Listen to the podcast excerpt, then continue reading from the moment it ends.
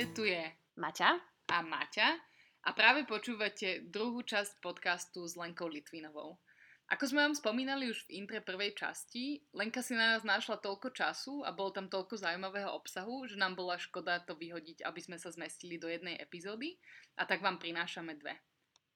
Pre vás, ktorí Lenku nepoznáte, je to naša najúspešnejšia cyklistka, ktorá vyhrala Giro d'Italia, čo je jeden z najprestížnejších ženských pretekov v cyklistike a zároveň bola piatá v rebríčku najúspešnejších cyklistiek v roku 1993. V prvej epizóde nám Lenka porozprávala o tom, ako sa stala profesionálnou cyklistkou, čo všetko to obnášalo, čo jej to dalo aj vzalo. Čiže aby ste úplne porozumeli celému jej príbehu, tak určite vám odporúčame, aby ste si vypočuli aj prvú epizódu. V tejto časti sa budeme venovať ešte čiastočne aj cyklistike a tomu, ako Lenka trénovala a ako sa dostala ku koncu svojej kariéry. Lenka nám porozpráva aj o tom, ako sa dostala od kariéry profesionálnej cyklistky, ktorá vyhrávala svetové poháre, k učiteľstvu a trénerstvu.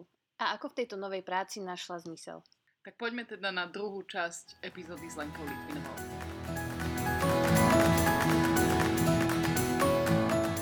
Lenka, hovorila si nám o rôznych pretekoch, o tréningoch, z týchto všetkých vecí, ktoré si robila. Čo bolo tvojou najväčšou výzvou? No, ako malé dieťa, my sme boli vždy prilepení na obrazovky a sledovali športové prenosy. Mám pocit, že bola v Olympiáda nejaká v 82. Mm-hmm. olympijské hry. A ja som bola na, tie, na tú obrazovku tak prilepená a som si hovorila, ja by som tak veľmi chcela stať na olympijských hrách. Ja by som tak chcela byť mm. na Olympiáde. To bol taký môj zvláštny, ja som mala vtedy 10 rokov, hej. Ja som hej, 72. sa narodila, to bol, bolo 10-ročné dievča, sme, som pozerala a hovorím, je, aké je to krásne a stáť na tej, aspoň raz byť na olympijských hrách. Toto bola pre mňa taká najväčšia výzva, ktorú som si možno nosila stále v sebe, že, že raz tam naozaj budem. Ja som bola raz na olympijských hrách, jasné, že sú športovci, ktorí tam stáli 4-5 krát. Hej, to je to tiež klobúk dolu, pretože 20-25 eh, rokov venovať športu tak, že, že naozaj za každým sa kvalifikujú na tú olympiádu, tak to je klobúk dole. Ale ja som vďačná za tú jednu jedinú olympiádu, kde som bola, asi môžem povedať, wow, splnil sa mi malý detský sen a ja som bola na tej olympiáde. Takže toto bola pre mňa taká, taká ešte možno výzva, o ktorej som ani nevedela. No a jasne, že potom už keď sa začalo dariť, tak uh, som chcela len vyhrávať. Ja som chcela normálne vyhrávať. Neviem prečo. Fakt? Ty si ale... chcela prehrávať? ale prosto mňa stále tak nejako zvláštne hnala tá túžba, že, že byť lepšia a stále lepšia, hej. A jednoducho, keď dačo robím, tak byť dobrá v tom, hej. Aj teraz, keď vlastne mám tie naše študentky a tak ďalej a ideme niekde na súťaž, si hovorím, No dobre, tak prvá nie, bo to bude športová škola. Druhá nie, lebo to je obchodka. No ale bedňa by mohla byť. Bedňa by mohla byť. A dievčatá my a bedňa, no a prečo by nie? Každý je poraziteľný. Hej? To som sa ja naučila. Každý v tom športe je poraziteľný. A ja som bola poraziteľná, preto vyhrala iná pretekárka. Ale keď si poviem, že aj tá je poraziteľná, tak vyhrám. Ja som strašne chcela vyhrávať. Ja tiež aj teraz ja strašne chcem, aby, aby vyhrali. Jasné, že niekedy v t- aj v tých mládežníckých športoch nejde, ide o zábavu, aby sme sa športom zabávali. No ale prečo nevyhrať? A ešte sa pri tom zabaviť. A ešte sa pri tom zabaviť. Ty si hovorila, že jedna z vecí, ktoré ťa najviac mrzia, je sveto, majstrovstvá sveta, že? To je jedno, či to sú majstrovstvá sveta, alebo je tá olimpijská medaila. Ja som od olimpijskej medaily fakt nebola ďaleko a možno, že aj výsledok mohol byť teda lepší, pretože vyšla trojčlenná skupina, ja som potom eh, nastúpila mm, za nimi, dlho som šla sama a 2 km pred cieľom som bola ešte štvrtá. No a už potom mi samozrejme dých došiel a, a celý balík ma tak eh, zhltol ako, ako veľryba a som sa ocitla na, na konci skupiny a som skončila 24. To bolo, to bolo pre mňa obrovská katastrofa. Ja som preplakala pred kamerami, to bolo v televízii, to mamka hovorí, že prečo som plakala, no lebo som skončila 24. A naša a moja mamka, že to nemyslíš vážne. Hej? A tak, eh, ale v tom slova duchu, že pre mňa, za mňa dievka skonč ako chceš, aj tak ťa na stole nájde važecký makovník. Aj tak ťa privítam doma s makovníkom a s tým, čo máš rada. Hej? Takže eh, mňa táto, ja som túžila po medaile, ale keď som tak nad tým rozmýšľala, asi som pretekala zle. Mala som pretekať lepšie. Mala som pretekať tak, aby tá medaila bola. Asi som niekde robila chybu a tým pádom nebola medaila. Hej. Potom sme to aj analyzovali, aj, si sme, aj či prípravu a prosto sme prišli aj na to, že nebola som pretekárkou jedného dňa. Bola som etapovou pretekárkou. Pre mňa vždy bolo ľahšie pretekať 3 eh, dní, 4 dní za sebou, týždeň, 8, 10, čím viac bolo tých etap, tým to bolo pre mňa oveľa jednoduchšie, lebo tam, kde v úvodzovkách kapali ostatní, tak ja som vtedy vládala. Kdežto jednová, jedno, jednorázová záležitosť je hop alebo trop. Nikdy som nevedela sa do toho tak strašne odovzdať, hej, viac jak tých 100%, aby som vyhrala. A tým pádom mne sa vlastne nedarili jednorázové preteky. Nikde. Nikde. Ja som s tými istými pretekárkami v New Yorku prehrala, bola 50. A o týždeň som nad nimi vyhrala 5-etapové preteky. Za týždeň sa nemohlo nič iné, e, nemohli nič iné zjesť, spali v normálnej posteli, e, zjedli normálne jedlo a o týždeň som ich dokázala poraziť. Takže potom som vlastne prišla na to, že e, nie je asi súdená tá medaila, jednoducho nebola som pretekárkou jedného dňa, a, a som sa tak nejako tak s tým zmierovala, aj keď ma to stále mrzí. To som sa chcela spýtať, že či sa aj, niekedy stále ma to mrzí. dostaneš. Ja nemyslím si, že sa cesto dostanem, lebo myslím si, že som na to fyzicky mala neuveriteľne. Hej, neuveriteľne.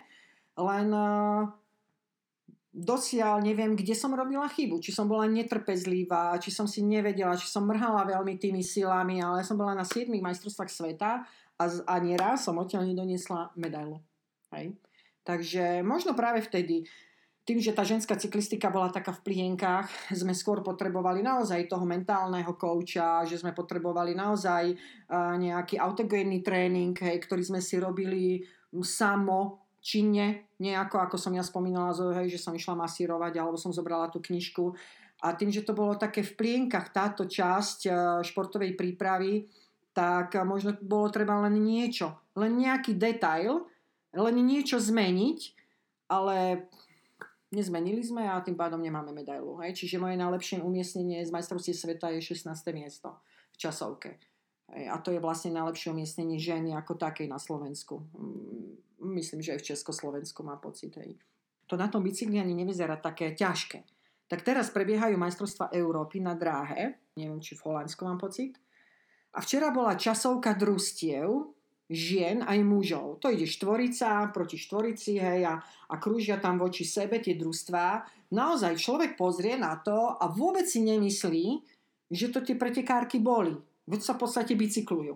Sa v podstate bicyklujú na dráhe. A pritom to tak hrozne bolí, tak hrozne, že to si naozaj nevieme pred obrazovkami ani, ani predstaviť. To sú, to sú okamihy, ktoré, ktoré neuveriteľne bolia a keďže bolia fyzicky, a tá pretekárka vie, že ani nemôže dosť do toho cieľa a zrazu tie sekundy berajú sa, tak uh, to strašne boli psychicky. To prosto je, to ja potom rozumiem babám, ktoré prídu do cieľa a prosto spontánny plač. Lebo to, to napätie potrebuje ísť von. Musí byť taký ventil, že tá baba príde a, a narieka ja keď som čítala Hamiltonovú knižku, kde on teda mimo iné mm. hovorí o tom, že ako dopovali s tým mm. Armstrongom a tak, tak on tam má taký príbeh, ktorý mňa strašne fascinuje a asi ho za to obdivujem a potom keď mm-hmm. som mhm. sa bavila s inými ľuďmi, tak všetci na mňa pozerajú, že mm-hmm. som mhm. šibnutá. A ten príbeh bol o tom, že on si zlomil kľúčnú kosť na Gire. A potom išiel ešte, a teraz nepamätám číslo tých etáp, ale išiel, že asi že ešte 5 etáp a tým, že teda cyklistika je šport pomerne závislý na kľúčnej kosti, áno, s ktorou si nič nevieš spraviť, keď áno. si ju zlomíš, tak on škripal zubami a myslím, že si vyškripal nejakých 10 zubov, kým sa teda rozhodol odstúpiť. Uh-huh. Ako sa ty pozeráš na také, že to človek, ktorý asi je ďaleko od športu, si povie, že však na čo, prečo si to robí, že však to je masochizmus. Že je to pre teba masochizmus, lebo pre mňa je to niekde taká akože krása toho, kam ty dokážeš ísť s tým svojim telom. Uh, presne tak. V podstate ono to má dve strany. Hej. Uh, ten cyklista, ktorý si zlomí niečo, kľúčnú kozu alebo čokoľvek a ide cez bolesť, jasné, že je najprv utlbený nejakými sedatívami. Ale samozrejme tie prestanú účinkovať. Hej. Po nejakej, vymyslím, dvoch, troch, štyroch hodinách, ja neviem, závisí od sedatíva, ale jednoducho to prestane účinkovať a vtedy to boli už neskutočne. Hej. Kedy to telo je uh, prekrvené, ako sa povie, krv vrie, hej, a naráža do tej bolestivej časti zlomenej a hojacej sa a namiesto toho, aby sa hojilo, tak práve naopak ešte viac prúdi tadiaľ krv a, a, a naráža do postihnutej časti.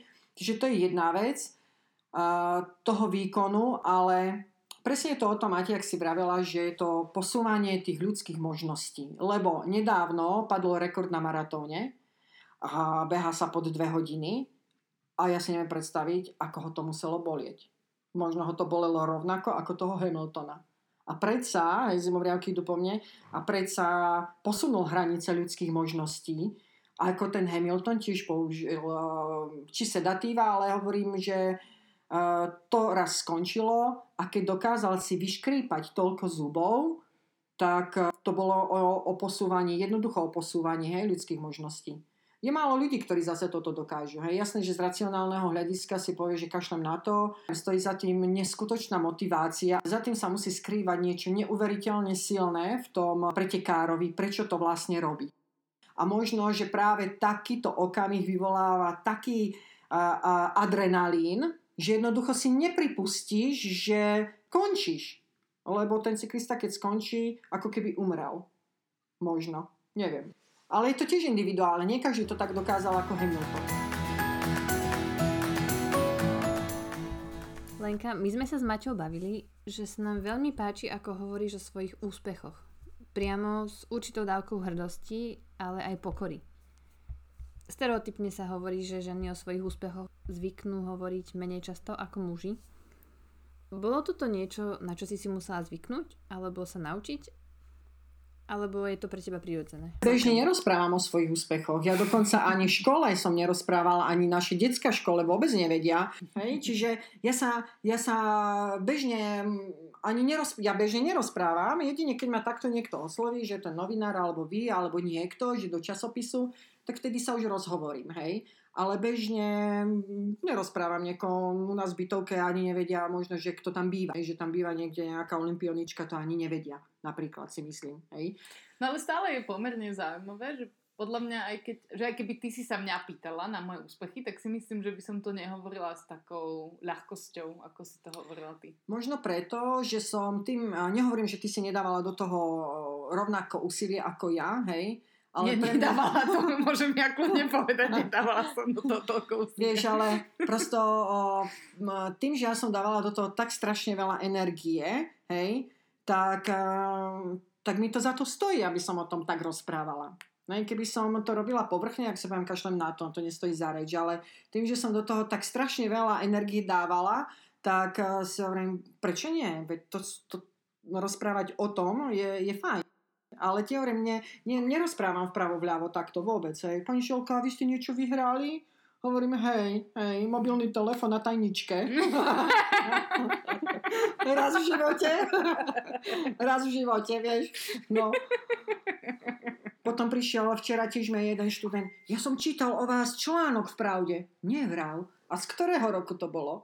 Hej, lebo na internete nájdeš šeličo hej, z tých 90 rokov, ale aj teraz čo vyšlo tam v pravde, bo potreboval tiež kamarát niečo napísať. Takže nie, vpravo vľavo takto nerozprávam, ale keď ma niekto osloví, tak eh, som pyšná.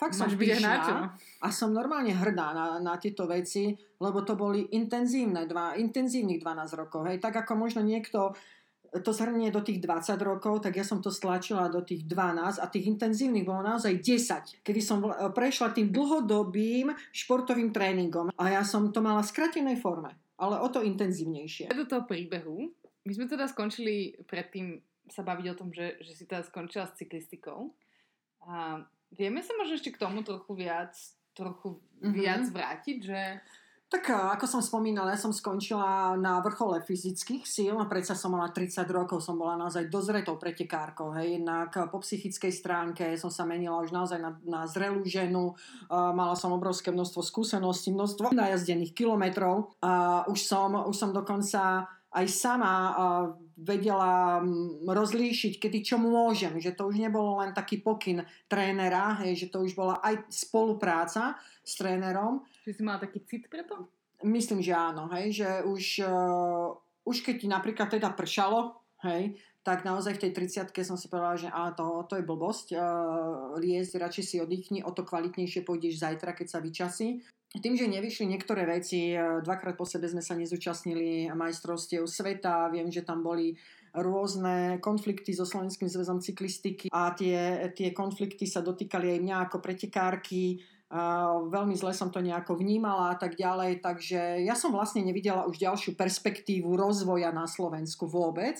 A do toho prišlo v podstate akási taká mini ponuka od jednej francúzskej pretekárky, že teda poď k nám, ideme do Francúzska a tu zakladáme francúzsky tým pod venením veľmi slavného pretekára, volá sa Cyril Gimard. To bola obrovská legenda, hej, aj stále je v cyklistike. Tak som teda odišla, zbalila si vyslovene kufre a v novembri som odišla do Francúzska. Ten rok, ktorý tam bol, nebol ľahký, a počase som zistila, že tudy cesta nevede, pretože žiadny tým sa nezakladal, boli rôzne problémy so sponzormi, uh, takže nič z toho, čo sa nasľubovalo, nebolo. Ale do toho vždy sa diala zvláštna vec. Nikdy som odtiaľ nezdúbkala. Ja, ja neviem prečo, ja neviem, čo ma tam vlastne držalo. Vôbec neviem doteraz, čo ma tam držalo. Ja som tam strávila rok.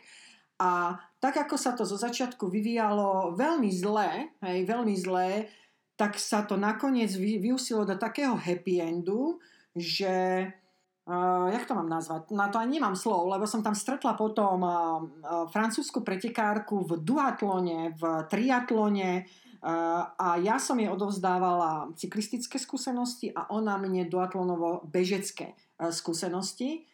Začali sme pretekať po celom eh, Francúzsku v rámci duatlonu. Tým, že ona robila triatlon, tak eh, plávanie mala na špičkovej úrovni, ale ja nie. A predsa len v 30 začínať s plávaním bolo neskoro pre triatlon. Tak sme chodili po duatlonových pretekoch, ktoré sú vo Francúzsku na vysokej úrovni. To ako každý týždeň niekde duatlon prebieha. Je to síce šport eh, ako nechcem povedať, že vedľajší, ale má svoje majstrovstva sveta. Triatlon má olimpiádu svoju, hej, tak ako v cyklistike. Cestná cyklistika má svoju olimpiádu a cyklokros má svoje majstrovstva sveta, hej. Takže aj tu v duatlone sme pochodili celé Francúzsko a my sme všade skončili prvá druha. Keď neštartovala ona, zrazu som vyhrala ja. Ja som nevedela prosto, že ja, ako je možné, že bijem špecialistky, porážam špecialistky duatlonistky vo Francúzsku. No a tak sme sa vlastne dali dokopy, že oni si mysleli, že sme sestry. Hej, sme, od nás vychádzali články v novinách, ja mám odložené tie noviny. Žumel sú ako, ako dvojičky, hej, ktoré dobí, to, také, že dobíjajú triatlonové Francúzska alebo také niečo, to bola, mám doteraz odložený ten článok. A nakoniec to vyústilo do toho, že ja som sa vrátila domov a Edvi Špitel, táto moja fantastická priateľka, sa z toho duatlonu, triatlonu dostala k cyklistike a ona išla na, ten, na tie olimpiády ďalej, kde ja som nešla. Wow. Hej, ako keby bola uh, moja pokračovateľka, že mňa vytrhnú zo svojho vnútra a pokračuje ona a, a nie ja. Uh, stala sa majsterkou Francúzsko a porazila Jeanne Longo, hej, veľkú cyklistickú hviezdu vo Francúzsku a nominovala sa normálne na, na olympijské hry 2004 boli Atény. A neviem, či už nie, 2004 nebola tam. A mám pocit, že okrem Aten ešte na jedných olympijských 2008 bol kde Londýn? Yeah. Neviem, hej. To, hej, čiže ona vlastne absolvovala tie olympijské hry, ktoré som už nemohla absolvovať ja. A to bola tá, taká tá perlička na, té, na tom pobyte celom vonku, ako keby som mala dokončiť toto dielo a až vtedy sa vrátiť domov. Lebo ja som fakt vtedy netúžila sa vrátiť domov. Ja som si niekedy pripadala jak bezdomovec, ktorý nevie, čo chce vo Francúzsku. Hej? Ale potom som si povedala, naučím sa francúzsky. To je dôležité. Ja chcem vedieť francúzsky. Lebo vždy, keď som popri tej cyklistike a vysokej škole chytila knihu pre samouko, tak som sa dostala po 15. lekciu. A nikdy to ďalej nešlo. No a tak potom, ako som odišla do toho Francúzska, tak zrazu som bola niekde pri Paríži. To som tam bola nejaké 3 mesiace, tak už sa to začalo, začalo celkom, som začala dobre komunikovať a zrazu som prešla dole do Marseille a ja som nerozumela ani slovo. Ale ani slovo, úplne iný dialekt, úplne niečo iné. Prosto ten dialekt bol úplne odlišný a ja som v 30 chodila po uliciach v Marseille a takto som plakala. Vážne, takto som plakala Hej, ja som nevolala domov vtedy, keď som plakala, vždy som musela volať až na druhý deň, keď som sa upokojila a tak ďalej. A som si povedala, že aspoň sa naučím francúzsky. A buď ma vykopnú, alebo sa vrátim dobrovoľne. Ale takisto som v danom momente vôbec neriešila zmysel svojej existencie tam. To len bol deň za dňom. Deň za dňom. Nič viac. No a ja neviem, či sa... o tomto chceš no. hovoriť, no. ale ja si pamätám, že sme sa raz bavili o tom, že boom dopingu prispel k tvojmu koncu kariéry. Určite, určite. Uh, prečo? O, o dopingu sa treba baviť naozaj otvorene. Hej? Doping je súčasťou športu, bol, je aj bude, si myslím. Jednoducho to tak je. A objavil sa teda aj v tej ženskej cyklistike. Predsa len uh, už uh, mnohé uh, pretekárky dokonca uh, mali za manželov profesionálnych cyklistov, ktorí predsa len v tejto oblasti boli takisto úplne niekde inde. A, nebolo to tým, že, že ženy začali zrazu dopovať, ale to, že jednoducho prevzali tú štafetu od mužov. Ja som sa s tým jednoducho nevedela zmieriť a bolo to naozaj viditeľné a, a badateľné. Hej. Naozaj bolo to vidieť na tých pretekárkach jednoducho zrazu uh, baba zmenila konštitúciu, zmenila svalovú hmotu, zmenila váhu uh, a zrazu to uh, zrazu frčala. Hej, zrazu vyhrala majstrovstva sveta, vyhrala Tour de France, vyhrala Giro a tak ďalej to, to prosto išlo excelentným, uh, rýchlým, rýchlým krokom v jej prípade. My sme riešili lomnický štít a nedaj Bože sa niekam pohnúť, aspoň o kúsok zlepšiť tú, tú výkonnosť. A ten dopik tam bol. Bol tam aj na silovej úrovni, to znamená, boli tam aj anabolika nejaké, bol tam samozrejme krvný doping a tak ďalej. Nehovorím, že o všetkých, ale jednoducho tu perlička, tam perlička. Tu sme sa dozvedeli, že pretekárka dostala stopku za to a za to. Tu sme sa dozvedeli, že za to a za to a zrazu sa posúvalo miesto vo výsledkovej listine o nejaký rok. Hej, poslali, že neskončila som, vymyslím, piata na pretekoch, ale že štvrtá na pretekoch. Hej. A, a vtedy si hovorím, to snad nie je pravda. A to bolo naštrbenie veľké, naštrbenie psychiky, pretože zrazu som si na tom štarte, keď som pozrela vpravo vľavo, pripadala medzi dostihovými koň, koňmi stojí malý jokej malý jockey, ktorý si nevie čo počať. Takže to naštrbilo dosť moju psychiku. Jasné, že sme proti tomu bojovali a, a snažili sa zlepšovať výkonnosť. A ja som myslela a bola som toho názoru, že čím budem viac trénovať, tým dokážem poraziť doping. A samozrejme to nebolo možné, hej, takže som v podstate obližovala sama sebe, lebo zase tu boli tie výčitky, že trénujem málo, ale nemyslím zo strany trénera, seba výčitky, hej, že zrazu, zrazu pretekárka, ktorá dovtedy nič neznamenala, zrazu začala ma porážať. Tak som si povedala, tak asi málo trénujem, asi, asi už to nestačí. A pritom to nebolo tým. Hej, potom sme sa dozvedeli, že dostala stopku a tak ďalej a tak ďalej. Takže toto bol taký začiatok môjho konca, by som povedala. Jednoducho som nezniesla tú nespravodlivosť na štarte. Nikdy si nerozmýšľala, že si tiež dáš doping? Určite nie ani si nemá takú nie, možnosť, nie, príležitosť, nie, nie, nie, nie, to nebola diskusia. Nie, diskusia nie. bola, že ako lepšie áno, trénovať. Áno, áno. Aj my sme stále hľadali tie možnosti. Ja som bola za povahy, kedy tréner povedal 120, išla som 130. On sa často na to už potom aj hneval. A keď mi povedal 140, ja som šla 150. Ono je to tak, no prosto, keď sa pretekárovi darí, tak to vôbec nerieši a počúva toho trénera na slovo. Lebo si myslí, že to, že sa mu darí, je hlavne trénerová záležitosť. Že to nie je jeho záležitosť, pretože on krúti na tom tréningu. Ale keď sa darí, tak je to trénerová záležitosť. A keď sa nedarí, tak to nie je trénerová. To ja zle trénujem, hej, a zrazu ten pretekár, alebo ja som si to vysvetlila teda, že tak asi trénuje málo. Hej. To, to nie je trénerová chyba. Veď on robí všetko možné, čo môže, asi trénuje málo. Ale to tréner nevedel. Ja som mu nepovedala, že som šla o 10 km viac. Jasné, že by mi povedal, no možno by aj kývol rukou, že 10 dní nezná, že to je OK, hej. Ale keď sme mali 120 a ja som po príchode mala 119,5, tak ja som si to išla ešte do jazdy. Ja by som sa vrátila k téme seba výčitky. Viackrát si tu spomínala seba výčitky, ktoré si mala počas tvojej kariéry. Čo radíš ľuďom, ktorých teraz trénuješ? Alebo čo by si poradila sebe vtedy? Ako s týmito seba výčitkami pracovať?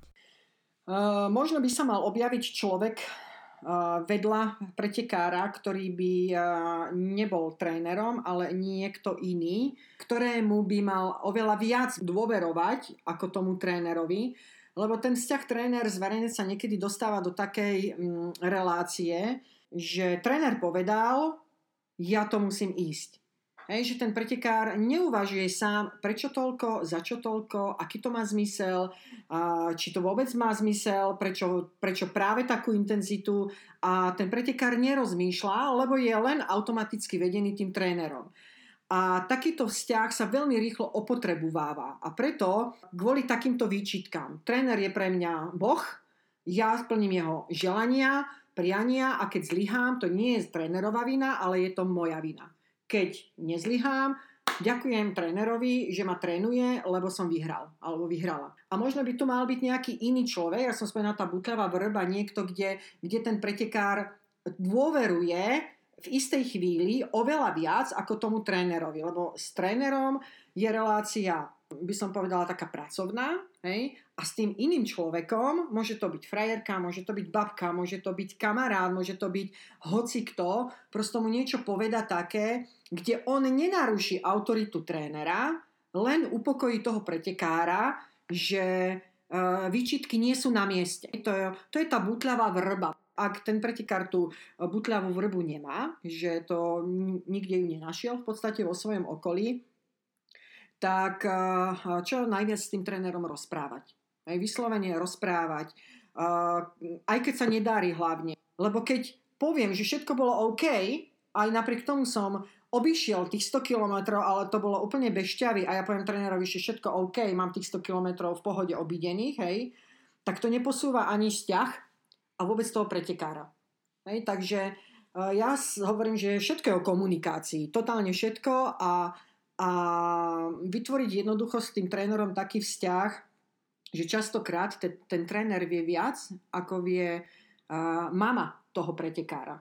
Lebo tá, tej mamke nebude pretekár alebo otcovi pretekár plakať, pretože sa ten rodič trápi a povie, že dieťa moje, no vykašli sa na to, hej. A toto pretekár nechce počuť, že vykašli sa na to. Tréner mu to v živote nepovie. Hej, že, že vykašli sa na to. Práve naopak, chce počuť, že sa mu nedarí, že mu nejde na tréningu. Práve, že ja sa napríklad desím vždy toho, keď mi tre, e, zverejnec povie, že mu ide.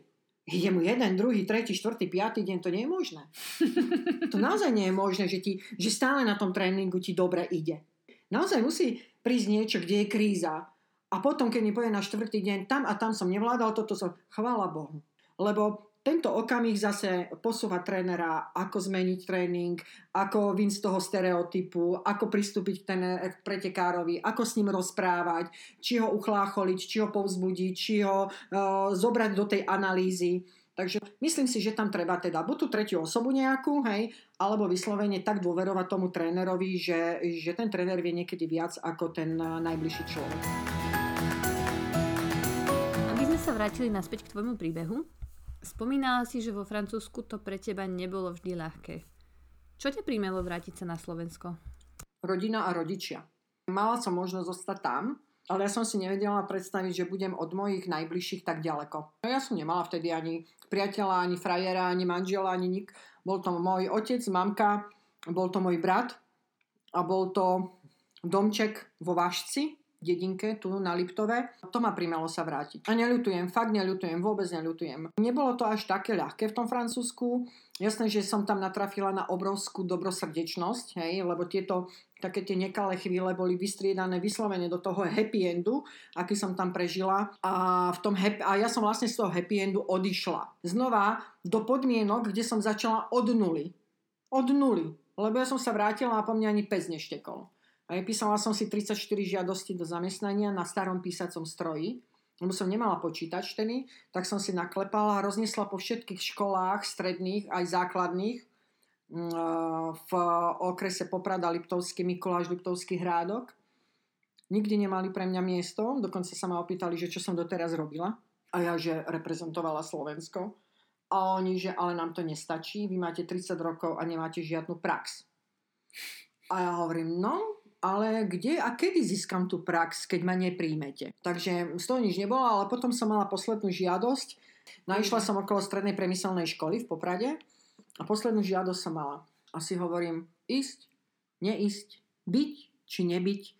Hovorím, kašlem na to, idem odniesť. A presne táto škola ma potom prijala a tam som vlastne odštartovala tú svoju inú kariéru, by som povedala. Ale tiež, e, tiež to bolo o tom, že nevstala som od toho písacieho stroja, kým som 34 žiadostí nevyklepkala. Naozaj. Nie na počítači a tlačiarnička. O, kopírák samozrejme a zase, hej, potom sa pomýlila, ryb všetko preč. A neodišla som od toho písacieho stroja.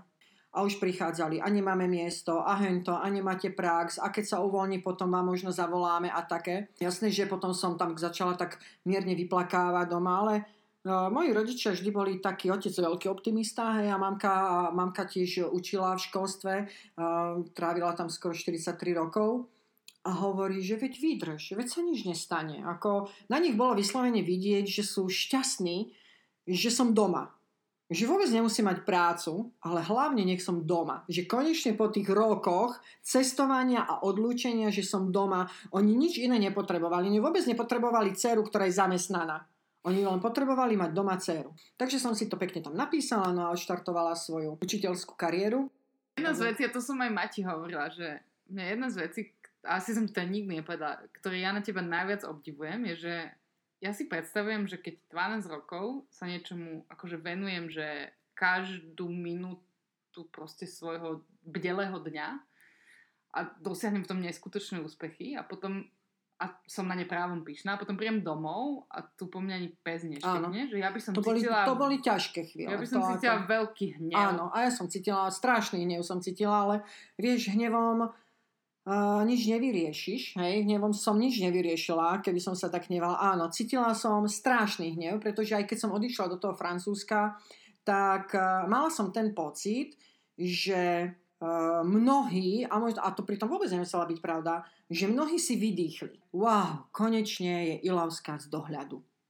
Jednak ne, nebere penieži zo zväzu, neobťažuje hento tamto a najviac tam takú tú krivdu uh, naozaj uh, dávala Slovenskému zväzu cyklistiky, ktorý si v podstate nezastal pretekárku a za tie roky absolútne nič neponúkol ani v rozvoji ďalšej uh, cyklistiky a jednoducho som, som na, no, na, na Slovenský zväz cyklistiky som, som mala obrovský hnev, pretože mne napríklad e, vysoká škola, fakulta dala strašne veľa a oni mi umožnili študovať, predlžovať si to štúdium, takže toto bola z ich strany obrovská ústretovosť, ja som vysokú školu dokončila, spromovala, a toto bolo OK, ale veľmi som sa hnevala na Slovenský zväz cyklistiky, že jednoducho dovolil a myslela som si, že sa aj teší z toho, že zíde z očí, zíde z mysle.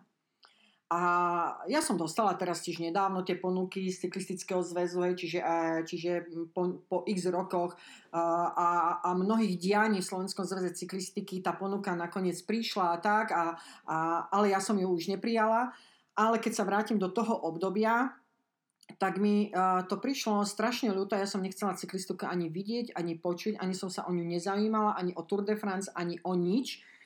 A keď si to teraz tak vezmem, a to som už spomínala aj pri rozhodovoroch s novinármi, že je to trestuhodné, ako sme zahodili naše 12-ročné obdobie, kde sme budovali ženskú cyklistiku, dostali ju na piedestál, dostali ju na olympijské hry, na majstrovstva sveta svojou trénerskou metodikou, ako nám tréner venoval, svojim nasadením ako pretekárok.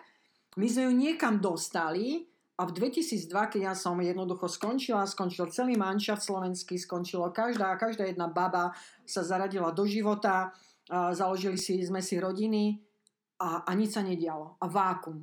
A dodnes sa ženská cyklistika z toho zbiera. Nevieme nadviazať na tie úspechy, absolútne. Uh, jasné, že to nie je len o dievčatách, hej. My máme naozaj baby, ktoré sa snažia, robia to popri práci, uh, chodia s čelovkou domov späť po práci a trénujú. Dievčatá mladé majú tú motiváciu, ale niečo sa stalo v tom váku, kedy nevieme sa spamätať z toho, že sme zanedbali tento okamih a, a dnešnou dobou tam vznikla obrovská niekoľkoročná diera a, a stále sa z toho v podstate zviecháme a stále sme na to neprišli, ako riešiť ženskú cyklistiku. A mňa to vtedy naozaj štvalo, že ma nikto nepotreboval. Že nepotreboval tieto vôbec skúsenosti. Ja som vlastne 10 rokov tiež prežila, som sa, som sa hľadala v tom živote, rozbehla som si teda tu, ten svoj osobný život a tak ďalej a mňa cyklistika vôbec nezaujímala. Hej. Ja som za prvý rok pribrala to, čo som za prvý rok schudla v tej ženskej cyklistike, tak následne na to som za ten jeden rok znova pribrala to, čo som uh, dakedy zhodila a, a som sa jednoducho uh, ako keby zanevrela. Mm-hmm ale zase okolnosti chceli, že by som sa do toho vrátila. Poďme ešte späť k tomu, k tomu hnevu, o ktorom sme sa bavili. Že to, čo ja na tebe strašne obdivujem, je, že ty si pre mňa jeden z asi najpozitívnejších ľudí, akých poznám. A pre, mňa je to, a pre mňa je to presne že, také zlavieš, že, že ja si predstavím, že ja by som cítila veľký hnev a potom sa pozriem na teba a ty si proste prišla späť do života a musela si sa proste znova zaradiť a proste a to je to, na škole. Áno, a to je presne to, čo sa Maťa tu pýtala, že čo mi cyklistika dala a to je presne to, hej, že, že jednoducho ísť ďalej. Tak, jak som v tom Francúzsku nevedela, či zajtrajší deň prinesie pre mňa plus alebo mínus, lebo ja som nemala plán na ten ďalší deň, tak eh, to bolo presne to. Vrátila som sa z Francúzska, ako som spomínala, bola som na tom úrade práce, hej, ale tam je každý, tam je hoci kto, dalo by sa povedať, hej, veď človek, ktorý nemá prácu, je tam, áno, alebo som sa mohla zariadiť ináč, mohla som začať podnikať, možno, že to bola moja neschopnosť, že som sa dostala na úrad práce, alebo že som sa vôbec išla zahlásiť na úrad práce, ale veď som poctivá. Veď človek, ktorý je nezamestnaný, sa ide zahlásiť na úrad práce, ale možno som to mala riešiť podnikateľskou činnosťou. Hej? A teraz nevykrikovať do sveta, že zrazu jej, bolo mi strašne poškodené a dostala som sa na úrad práce, ale tu vôbec o to nejde. Tu ide o systém, o systém, do ktorého sa môžu pretekári dostať. Hej, kedy dávaš do toho život alebo smrť, pretože si ohrozená nonstop na tej ceste tými autami, dávaš do seba maximum, zo seba maximum tak, že ti dobre nepreskočí v hlave a a zrazu je ten systém tak nastavený, že takéhoto človeka necháme kráčať na ten úrad práce. Namiesto toho, aby sme ho zobrali za ruku a povedali nie, poď sem, my ťa potrebujeme, lebo my sme ti dali možnosť pretekať, zaplatili sme ti 7 krát majstrovstva sveta, ty nám to musíš vrátiť tu máš zmluvu na 10 rokov a ty nám tu vráť a chceme, aby si rozvíjala ženskú cyklistiku. Ale to sa malo vtedy diať, hej, toto dnes, o, o dnešku nehovoríme. Mm-hmm. Hej, čiže na jednej strane, dobre, bol tam hnev, ale na druhej strane tá cyklistika mi stále dala prosto to, že sa ráno oblečíš a ideš ďalej. Či sa ti chce, či nechce, ak sme rozprávali, že ideš ďalej. No čo sa oblečíš, ideš na úrad práce. Zase ďalší deň sa oblečieš a ideš si písať žiadosti. Tak ťa ten šport naučil, že jednoducho ideš. Hotovo. Zase ja som eh, vždy hovoril, že nikdy nebudem učiteľkou. A, a, a keď som videla, ako moja mamka trávi hodiny nad prípravami, písomkami a, a noci nespala len preto, že sa trápila, či žiakovi dať jednotku alebo dvojku, eh, vtedy sa mi to zdalo ako úplne, úplne zbytočné problémy. Tak keď raz má na tú jednotku, dáme mu jednotku hej, a keď má na tú dvojku, má na tú dvojku a, a jednoducho vždy tá mamka nechcela tomu žiakovi ublížiť, vždy, vždy hľadala to dobro v tom človeku, že veď on vie a tak. A som si povedala, tak takto ja, ja nebudem tráviť večery, takto ja, ja v živote nebudem učiteľkou. A dlhé roky som to spracovávala v sebe, že, že aký to má vôbec zmysel v tom školstve že veď predsa ja som vo vrcholovom športe, ja som mala nastavenú laťku, že prosto príde a každý bude tak seba disciplinovaný, ako som bola ja. A to nešlo. Hej, to absolútne. Takže aj, aj prvé skúsenosti z triedy mi dávali také facky, že zase ďakovať cyklistike, že som to zniesla. Hej, že som sa jednoducho nepoddala a že ako, ako začínajúca, lebo som nebola mladá, som bola len začínajúci učiteľ a že som jednoducho nezdrhla z tej triedy niekedy mi to tak čudné, vieš, niekedy som, keď som povedala, že ja som učiteľka, mi to prišlo také ponižujúce. Nevedela som sa dlho zmieriť s tým, že som kvázi len učiteľka, hej. A te vrajem, ja som, ja som až pred nedávnom prišla na to, že to je fantastické povolanie, lebo kto tie deti, veď tie deti sú dané nejakému človeku a rodič chce, ale to som pochopila, až keď mi Matúš začal chodiť do školy. Mm-hmm. Hej? Že prosto tie deti sú vyprevádzané rodičmi do školy, je tam istá dôvera toho človeka, že sa tým deťom bude venovať. Mm. Naviac, ja som si vybrala tú prácu, tak prečo to nerobiť? Hej? A teraz dokonca poviem, áno, ja som učiteľka. Hej, že preto mi to pripadalo také, že, um, že po tých všetkých výsledkoch vieš, že olimpiáda, majstrovstvá sveta, um, tak ja som len učiteľka. A potom som si uvedomila, však ale to je to isté. Vtedy som síce robila iné veci a teraz robím presne na tej úrovni olimpijskej učiteľku. Prosto musíš sa tým deťom niečo im odovzdať do čerta. Mm. Lebo ja chcem, aby môjmu dieťaťu tiež bolo odovzdávané od tej učiteľky maximum, tak nemôžem prísť na hodinu a len im hodiť loptu a nič. Preto píšte a škripu zubami.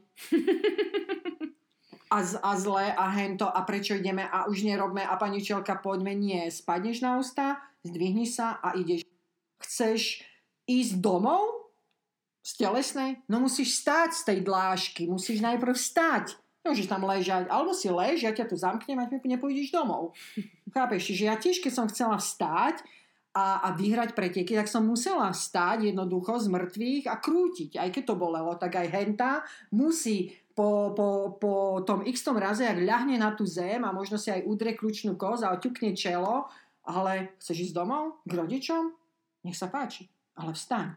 Ja ťa dvíhať nebudem, musíš to robiť sama. Čiže potom som si uvedomila, že to učiteľské učiteľovanie je presne to, ako tá olimpiáda. Ale tá olimpiáda bola vyvrcholenie športu a tu mám vyvrcholenie, vieš, e, prosto normálneho života. A jednoducho som si povedala, toto je moje poslanie. Lebo sú tam decka, ktoré niečo robia a potrebujú pomoc, lebo im to nikto nepovie nikde. Tak som sa v podstate našla aj v tom, že teraz nehovorím, že som len učiteľka, ale poviem, áno, ja som učiteľka. Kto je viac?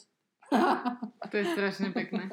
Vtedy som našla ten, ten zmysel a som zistila, že, že som sa trafila do povolania alebo do činnosti, lebo to nie, sú len, nie je len školstvo, kde veľmi rada tých ľudí vediem k tomu, aby sa nepoddali lebo ani ja som sa nepoddala. Aj keď fakt nebolo to fakt ľahké, lebo môžem potvrdiť, že pomohlo veľmi tomu domáce prostredie. Tá mama, otec a brat, hej, tomu pomohli výrazným spôsobom, lebo v podstate celý ten čas, kedy ja som si tie žiadosti písala, roznášala a tak ďalej, tak oni takou, s takou láskou a s takou trpezlivosťou, že veď no a čo, veď ako veď ty si už toľko zažila, že ty najbližšie nemusíš ani 5 rokov do roboty, mala som taký pocit, že z toho vyjde, ale tak normálne a trpezlivo to, to prijali, ale bolo to psychicky najnáročnejšie obdobie. To bolo opovrhnutie človekom, ktorý prosto niečo priniesol, niečo ukázal, niečo ukázal, že dokáže a zrazu nič. Hmm. Nič. Aj každý v podstate opovrhoval takým človekom, okrem mojich najbližších. A to bolo, to bolo fakt, e, to, si, to som si vtedy ale neuvedomovala, to som si uvedomila až e, potom, keď aj sa mi narodil Matúš a, a tak, že, že to bolo sakra ťažké obdobie vtedy. Ale netrvalo nejako dlho, možno rok to trvalo viac nie, hej, takže hmm. ja som stále hľadala niečo nové, no veď aj tu vo svete som potom masírovala a tak. Takže ja som si stále nejaké tie cesty našla, že, že kde sa chcem realizovať. Hej? No a tak to šlo potom. Si viackrát spomína tú seba disciplínu, že vnímam, aj z toho, ako ťa poznám, že to je pre teba taká dôležitá téma. Mm-hmm. Um, keď nás teraz niekto počúva, kto si myslí, že ja vlastne asi nie som až taký seba disciplinovaný, čo, čo viem robiť pre, tú, pre to zlepšenie tej seba disciplíny a prečo si možno myslíš, že to je dôležitá vec? Stáť a urobiť to. Nič viac. Len stáť a urobiť to. Hej? Uh, jednoducho nevy, čo, na, nevyhovárať sa. Tak buď chceš, alebo to nechceš. Medzi tým nič neexistuje. Ak chceš, ideš. A chceš, tak sa nemôžeš vyhovárať, že nemám seba disciplínu, toto, toto, toto, to, no lebo nechceš. Musíš chcieť. Keď chceš, tak si vybuduješ aj seba disciplínu, lebo chceš pracovať na seba disciplíne. A možno niekto mi povie, že to je blbosť, že to závisí od povahy človeka. Samozrejme, tam je množstvo faktorov. Možno niekto si povie, a ja som skôr pohodlnejší človek, mám tu seba disciplínu, ale mám rád to pohodlie, mám rád aj to, tú lenivosť a veď to nejde, veď život nie je len o seba disciplíne, hej. Ale zase si zoberme, že každý, kto robíme v nejakej oblasti, no je to o tej seba disciplíne.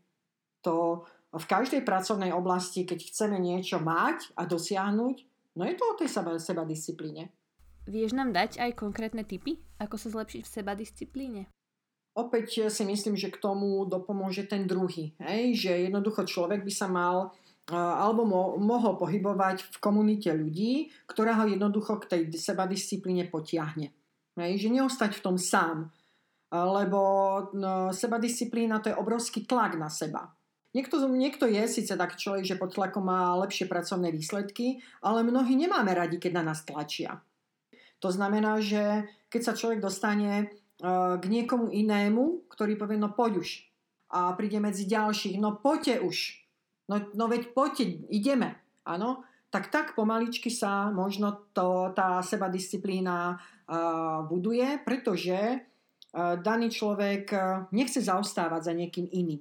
Takže si myslím, že veľmi veľa zohráva úlohu ten druhý človek, ten niekto iný. Jeden, dvaja, traja, môže to byť uh, komunita nejakých ľudí, môže to byť uh, čokoľvek. Jednoducho, aby človek v tom nezostal sám. A kto bol ten človek pre teba? To je super otázka inak. No, pre mňa to bol ten tréner. Pre mňa to bol ten tréner, hej. Pre mňa to bol jak malý boh vtedy. Ty si spomínala, že okrem toho, že si začala učiť, tak v nejakom momente si začala aj nejakým spôsobom viesť alebo trénovať nejakých zverencov. Um, ako si sa k tomu dostala? Ako to vzniklo? Na všetko, čo som, do čoho som sa pustila, tak uh, to boli taký, také hviezdy, ktoré ma viedli. K tej cyklistike, hovorím, ma priviedol uh, túto kamarát z Popradu. Šlo to. V, vo Francúzsku som našla ďalšiu hviezdu. Šlo to. Baba sa dostala na Olympiádu, paráda, šlo to. A k tým tréningom som sa tiež dostala vďaka takej ďalšej hviezde, ktorá mi ukázala, že ty nemáš len sedieť nad tými písomkami, ale že ty jednoducho tie skúsenosti a, a ten entuziasmus a, a, a to všetko, čo v tebe stále vrie a v takej tej, jak v takom bublavom hrnci, tá blu, blu, blu, jak, jak eh, v tej rozprávke tej strigy a má tie hrnce a tam to bubla a bubla, že prosto tie bubliny potrebuješ niekde niekomu dať, že to je nejaký elixír. To ma oslovila pred 6-7 rokmi Zuzka Vojteková. triatlonistka, s ktorou sme prežili e, také radostné chvíle v rámci e, svojich osobných životov ako kamarátky na Štrbskom plese. Potom sme sa na chvíľu odlúčili a potom zrazu sme sa zase po rokoch stretli a Zuzka mi zavolala a že nechceš ma trénovať triatlon? A ja hovorím, Zuzi, ti preskočilo? Ja som učiteľka slovenského jazyka a telesnej výchovy. A ona nie, ja viem, že jedine ty budeš pre mňa ten najlepší tréner. Hovorím Zuzi, ja opravujem diktáty. V piatej vete čítam v lese je pokoj a kľud. Čo je to isté, lebo kľud je čechizmus. A už keď to čítaš v piatej práci, tak si povieš, bohatstvo to snať uh, nie je pravda. A si povieš, Zuzi, ale ja som bývalá cyklistka, nie triatlonistka ale ja viem, že ty budeš najlepšia trénerka pre mňa. Ja chcem, aby si ma trénovala. Zložila telefon a ja sa no s Bohom. A Vieš, ako čo? to vedela? Bavili ste sa o tom niekedy? A potom áno, a ona povedala, vieš, ja som vždy vedela, že ty strašne si poctivý človek, že si neskutočne ideš za svojim cieľom a že keď ty si išla za svojim cieľom, že chceš byť na tej olympiáde, Takže ja viem, že aj budeš chcieť, aby som aj ja niečo dosiahla a za tým pôjdeš.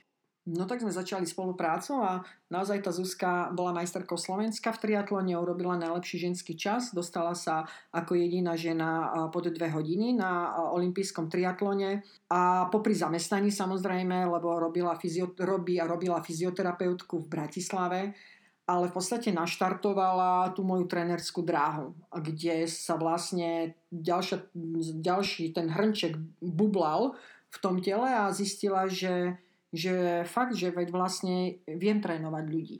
Hej, len som sa k tomu nikdy nedostala a možno naozaj, keby nebolo Zuzky, ja by som asi nikdy nezačala trénovať ľudí.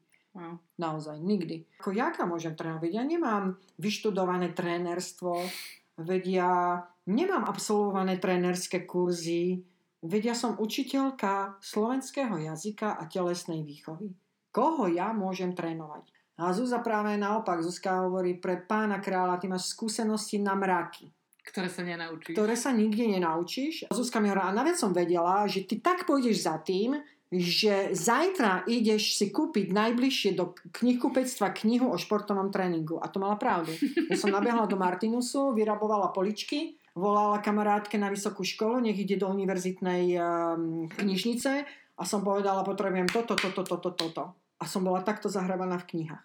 A to som mala obrovské skúsenosti z vrcholového športu a predsa som chytila tú literatúru a začala som to študovať. Takže tak boli tie začiatky, no a potom to už nejak tak automaticky, hej, veď v podstate Zuzka bola známa osoba, výsledky boli viditeľné, no a na to už v podstate sa uh, nabalovali aj iní ľudia. Chceli pomôcť či s triatlonom, či s, be- s behom, alebo teda s cyklistikou. No a teraz trénujem chlapcov. Mám kategóriu do 23 rokov. Samozrejme mám chalana, ktorý je reprezentantom v cyklistike v kategórii elite. Mám aj dve ženy pod palcom. Je niečo, čo od ľudí, ktorí chcú s tebou trénovať, očakávaš? Neočakávam absolútnu poslušnosť. To jednoducho nechcem, absolútne. Očakávam, že sa, že naša spolupráca, keď sa skončí, že budú vedieť trénovať samých seba. Že nadobudnú také skúsenosti a vedomosti a že jednoducho tak budú absorbovať, čo im poviem, že si povedia, áno, toto obdobie stalo za to, pretože som sa naučil toto, toto, toto, toto. A, a, a to očakávam nielen u nich, ale ja v podstate očakávam aj v škole, mm-hmm. že keď príde človek ku mne s istou úrovňou, tak odchádza odo mňa o niečo bohatší. Mm-hmm. Že sa vždy jednoducho niečo naučí. Že keď aj v tej telocvični prídu decka do telocvične, tak keď z nej odchádzajú, tak odchádzajú bohatší. O zážitky, o skúsenosti, o vedomosti, o hocičo a vždy sa ich pýtam, čo si sa dnes naučil? Čo si si dnes zobral? Odo mňa, ako človeka napríklad. Oh, stres, stres, nevieme čo, rýchlo, hej, a tak ďalej. No, že som zabehol 500 metrov. Výborne. Výborne. Keby sme ti to nepovedali, ani nevieš, ale výborne. Ja som si si to zapamätal. Takže aj tí zverenci, chcem, aby jednoducho za to obdobie, lebo to je veľmi rýchle obdobie, ja nechcem, aby pri mne boli 10 rokov. To je absolútne nemysliteľné, aby ten vzťah trval 10 rokov. Prosto plotné obdobie je do tých 5 rokov a potom sa musí ten chlapec, dievča posunúť niekde inde, musí ísť preč. A ja tiež, keď vidím, že už už mu nemám čo dať, tak jednoducho ho pošlem preč. Mojou filozofiou pri tom vedení je, že ja sa chcem mať dobre. A keď a mám sa dobre vtedy, keď vidím, že aj ten zverejnec sa má dobre. Ja hovorím, nepotrebujem slávu. Ja som si ňou prešla. Ja si nepotrebujem budovať slávu cez úspechy zverenca. Ja len chcem, aby prišiel ku mne človek s nejakou úrovňou a odišiel odo mňa bohatší. To mi úplne stačí. inak ešte o jednej veci bavili, s ktorou sme sa chceli s Maťou ťa spýtať. My sme sa bavili o tom, že vlastne my, my týmito nahrávkami chceme spraviť aj to, že že vieš, že podľa mňa veľa báb to rieši. Uh-huh. Že teraz, ja neviem, mám menštruáciu, teraz proste nejdem trénovať a neviem čo, a proste a však chcela by som a tak, že mohla by si o tom možno hovoriť nejakým spôsobom, ktorý by bol pre teba Možno, že, uh, tým, že komfortný? tým, že vlastne baby, baby nechcú rozprávať o tom, čo im menštruácia spôsobuje alebo nespôsobuje v rámci tabu, tréningu. Veľké. Áno, je to veľké tabu, lebo v bežnom živote tiež druhý človek uh, nevie o tom, že žena má menštruáciu. Hej? no, je to tak?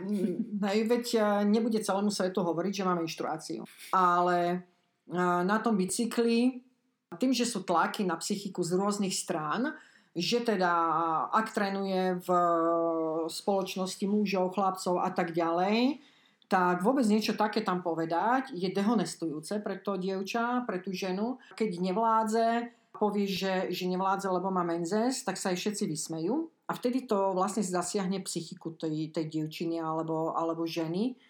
A to je veľmi ťažké spracovať, pretože na jednej strane je tu tlak na výsledok, tam sa musí spracovať v hlave. Ďalej je tu obrovské vypetie fyzických síl zvládnuť vôbec ten tréning a samozrejme hormonálne výkyvy, ktoré menštruácia so sebou prináša. A už ani samotná menštruácia ani nie. To je, to je menštruácia, to je už je to, to také fajn, lebo každá z nás konečne čaká, že wow, že konečne, ale to, čo sa deje predtým, to je to, je to najhoršie. Ten predmenštruačný syndrom je pre športovkyňu oveľa ťažší ako pre bežné dievča. Keď sa nebodá aj v tomto predmenštruačnom syndróme tlačí na, na to dievča aj sa hľadiska výsledkov, výkonnosti, ja si osobne myslím, že to môže mať pre tú dievčinu aj fatálne následky. Pretože častokrát uh, je zo strany trénerov povedané, že menštruácia nie je diagnóza. Áno, nie je diagnóza. Mm-hmm. Ako tehotenstvo, tak menštruácia nie je diagnóza, to je pravda. Ale keď uh, ju nebudeme vnímať, to dievča do nejakej diagnózy môže vpadnúť. Mm-hmm. Môže. Aj psychicky, aj fyzicky.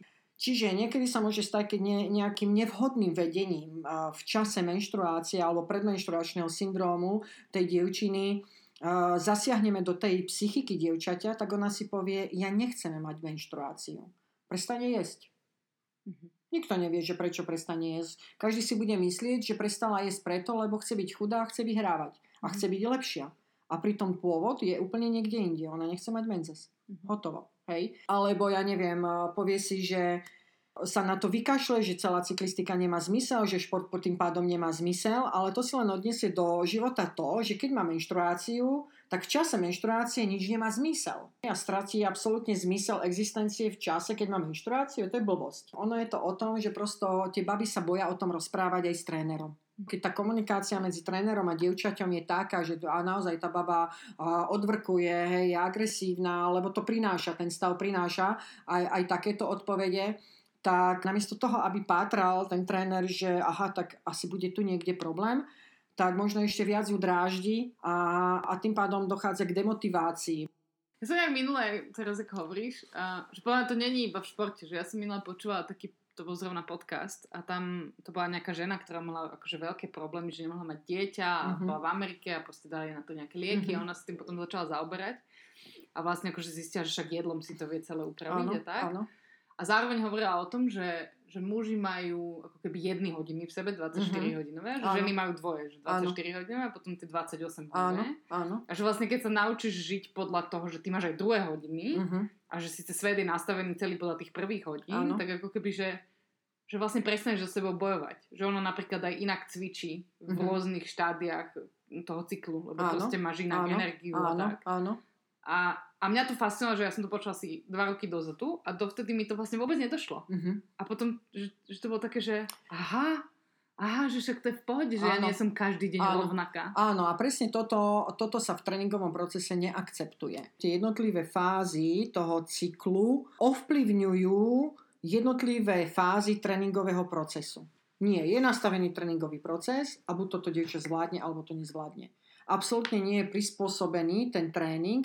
Možno v čase konkrétnej menštruácie, keď sa to už deje, tak áno, hej, lebo sú bolesti, tak samozrejme sa tam znižuje intenzita aj objem, ale keď máte, ako ty vravíš, bol by tréningový proces presne prispôsobený podľa, uh, podľa tých hodín, 28-dňových hodín, tak si myslím, že by dievčatá ani nemali taký strach z menštruácie. Blíži sa mi menzes a ja mám preteky. Mm-hmm. Bože, a teraz čo? A ja mám menzes a hento a teraz čo? A keď budem mať krče?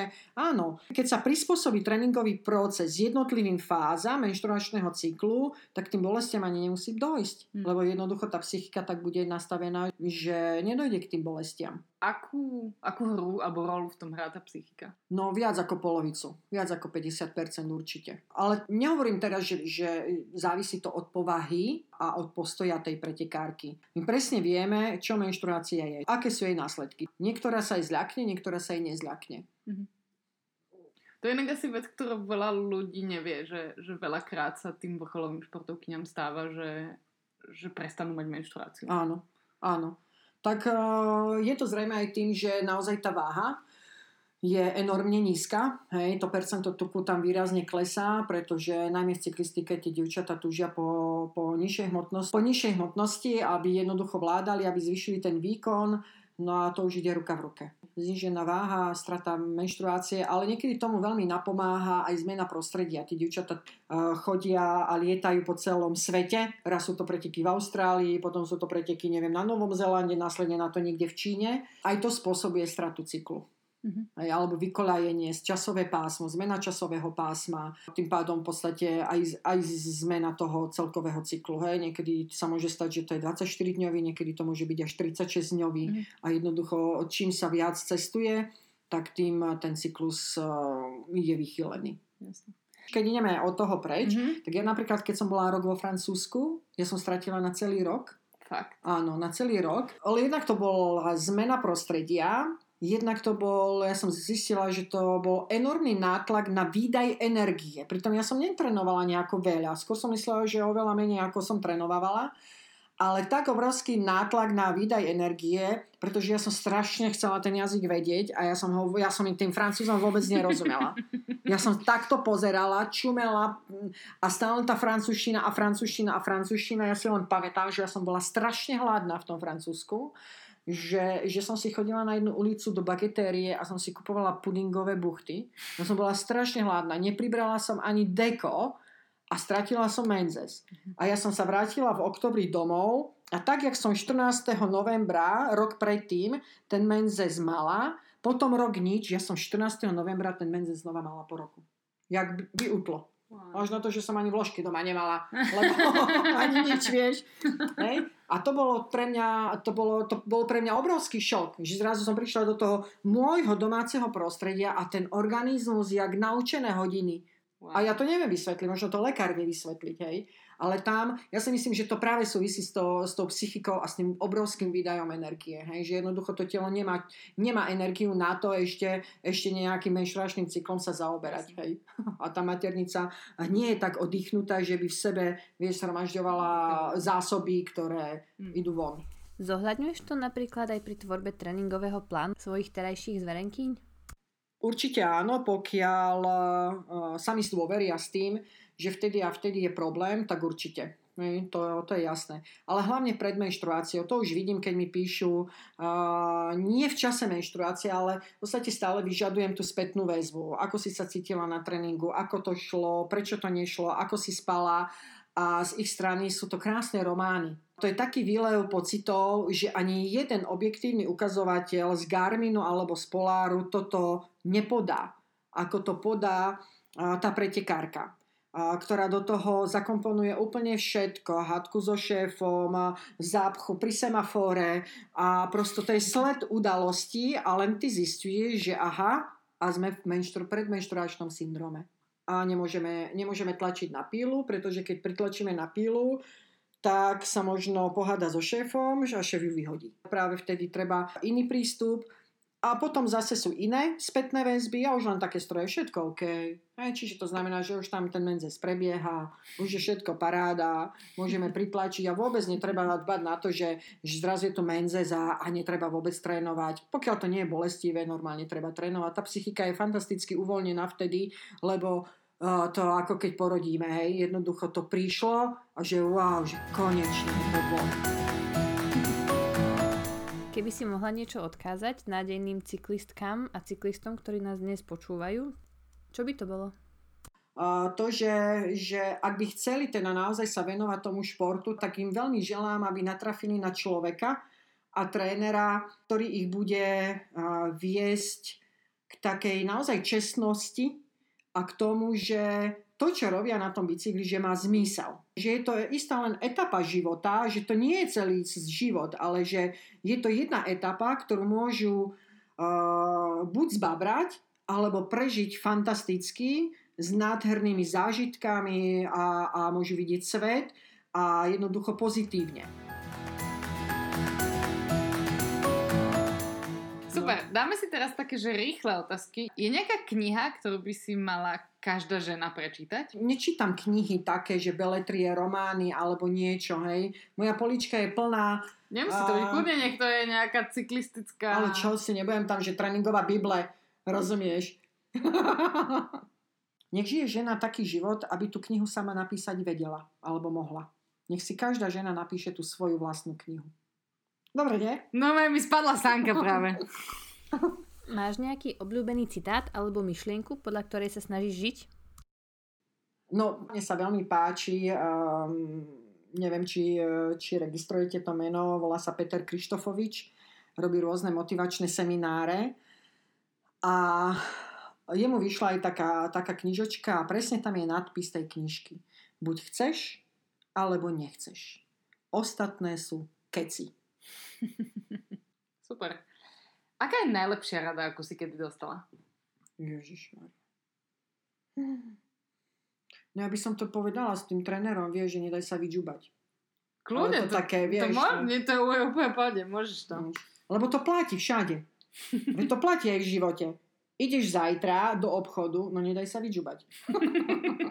Ako znie to vulgárne, chcela by som to zjemniť. Nedaj sa obabrať? Nedaj sa obabrať. Nedaj sa obabrať. Hej, asi v takom slova zmysle. Fakt, akože nie, nie, nie v tom slova zmysle, že ty začneš klamať druhých, hej, ale jednoducho nedaj sa obavrať.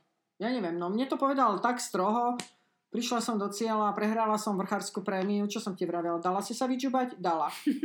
hej, to je ako vulgárny je slovník, hej, mužský, cyklistický vyslovene taký. A, ale neviem to zjemniť. Super.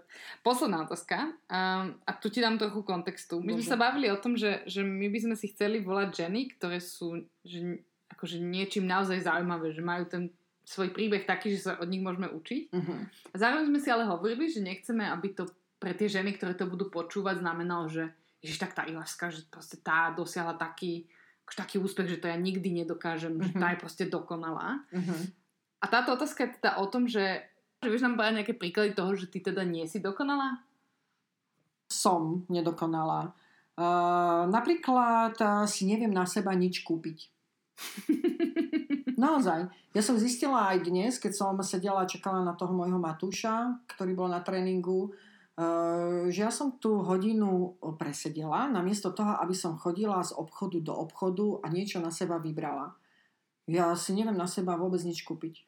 Pre mňa je úplne ideálne, keď mi niekto donesie, aha, pozri sa, tu máme takú veľkosť, skús, či si je dobre. Páči sa ti? Áno, páči sa mi, je mi dobre, daj. Mm-hmm. Ja vážne si na seba neviem nič kúpiť. Napríklad farebne zladiť bez šanci. Bez šanci. Jak kanárik úplne. Minule som si všimla, ja mám strašne rada moje červené cyklistické brýle. Tie nosím všade, slnečné, hej. Mm, vidíš, že kamošky nosia krásne, elegantné slnečné okuliarenie.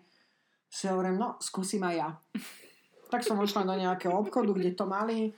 Nič, počúvajte to, ako keď, keď dávali tú rozprávku Kalimero a on mal také veľké oči. A, a ja som v každých uh, okuliároch vyzerala ako Kalimero. Vyslovene. Tak som sa vrátila k svojim cyklistickým. V červeno, červený rám majú. A teraz ja nosím, ja neviem, modré rifle, hej, zelené tričko a tak. A vždy tie červené okuliare na sebe. Vážne. A ja som sa dnes pozerala do zrkadla a hovorím si, a k čomu mám ja tieto červené okuliare? Nič, nič neladilo. A potom som si vzala tieto červené ponožky a si ona možno k tým ponožkám, ale to vôbec nie je pravda fakt, ja sa absolútne neviem obliekať, čiže keď uvidíte nejakú ženu na ulici, ktorá je úplne blbá oblie, oblečená, tak to som ja. Hej? Takže toto je, toto je taká asi fakt na, najväčšia moja neresť. A potom ešte vymetanie večernej chladničky. To, to mám rada. Ty vymetáš večernú chladničku? Keď všetci zaspia, aby ma nevideli, tak vtedy tak rada do tej chladničky idem. Tak fajn, tak si, že wow. Hej, že bez vyčitiek. A to, a to si niekedy tak vyčítam, že pánečku, tak môj syn, ktorý ide o 9. dajme tomu spať, tak mi hovorí, Matúš, pred spaním sa už nenapchávaj, bude ti v noci zle, budeš mať zlé sny. A Matúš zaspí a ja idem do chladničky. no, tak to sú, to sú, hej, to sú také neresti bežného dňa. Super.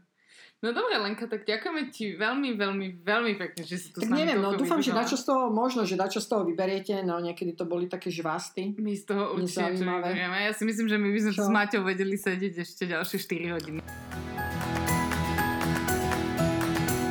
Tak teraz ste už naozaj dopočúvali podcast s Lenkou Litvinovou a teda aj jeho druhú časť. Naozaj veľmi dúfame, že sa vám to páčilo aspoň tak veľmi ako nám už ste si možno domysleli, že obidve, Maťa a ja, sme zanietené cyklistky Ale dúfame, že s nami súhlasíte, že postrihať túto veľmi dlhú epizódu na dve časti bol dobrý nápad. Tak nám dajte vedieť, či s nami súhlasíte na našich sociálnych sieťach, na čaji, na Instagrame a na Facebooku. Ďakujeme spoločnosti Slido za podporu vzniku tohto projektu.